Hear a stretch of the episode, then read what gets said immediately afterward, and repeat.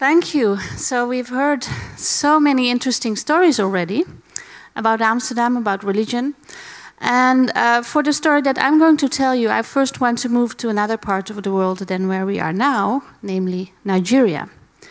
And um, this is um, uh, this gives a, a, different perspective because, as uh, Puyan already told us before, secularization is not the only uh, process that you can observe when you look at development of religion in the modern world.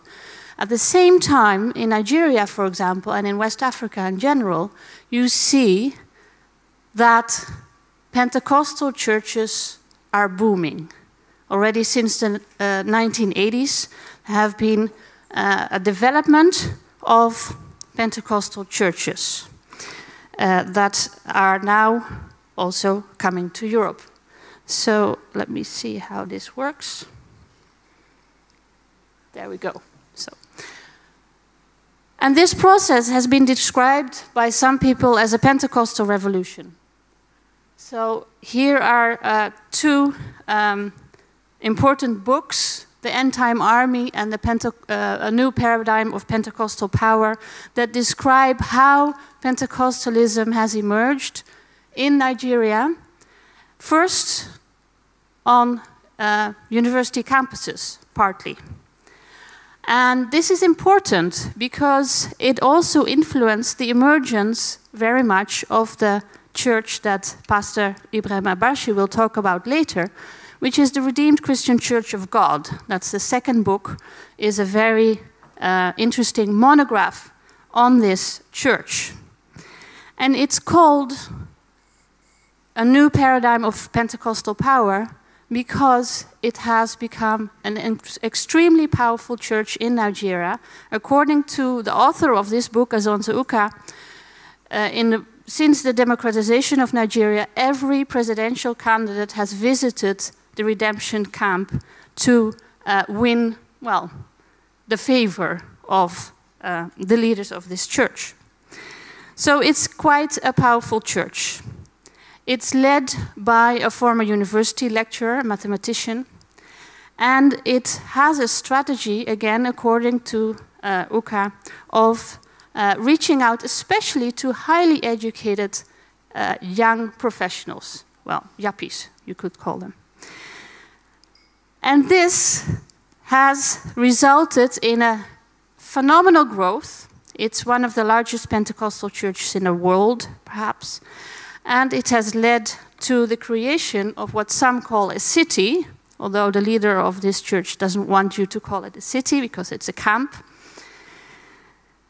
which is uh, here symbolized by uh, a couple of pictures of the, um, the, the, the, the, place where the monthly Holy Ghost night is uh, held.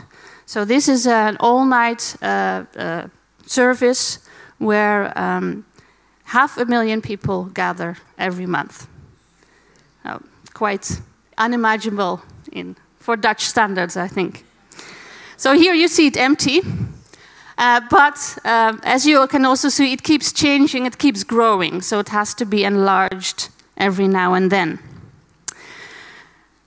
And this church first came to my attention in a, around uh, 2007 when I started on a project that looked at the spread of these churches in uh, Europe.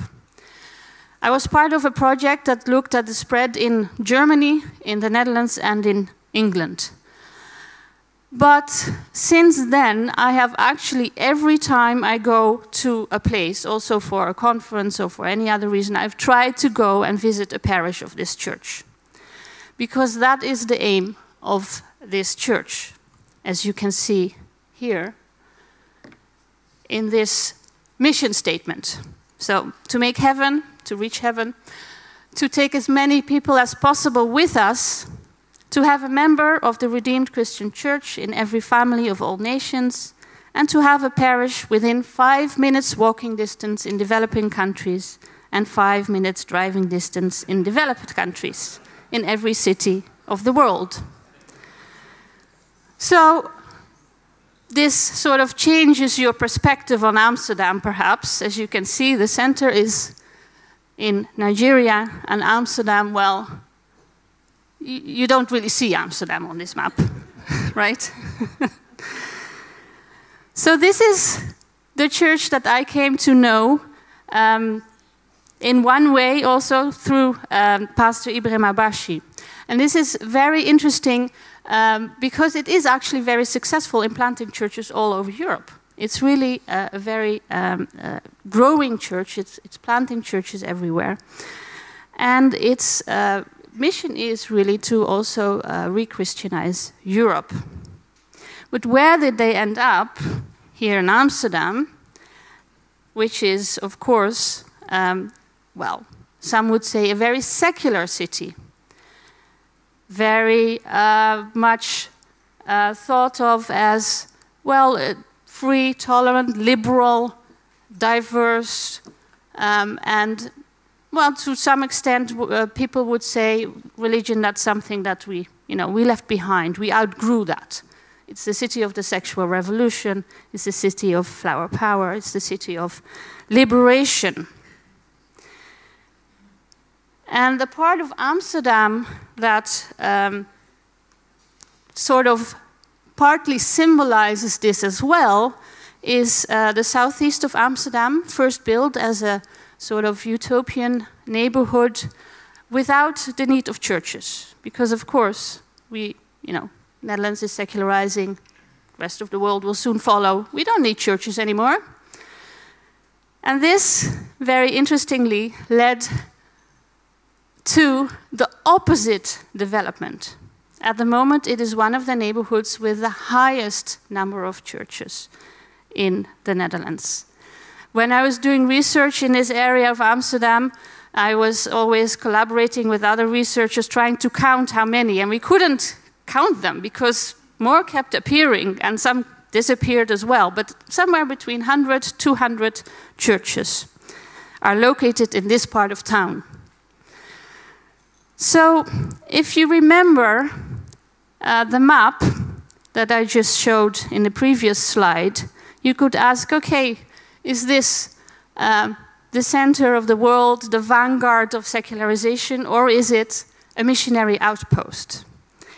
And uh, this is the question that I think uh, Ibrahim Abashi will talk to you about because he came here as a missionary, as a part of this uh, extremely ambitious church who wants to conquer Europe for Jesus. But what he encountered, I think, he will tell us, is different from what he expected. So I think with that, I want to give the word to Pastor Ibrahim Abashi.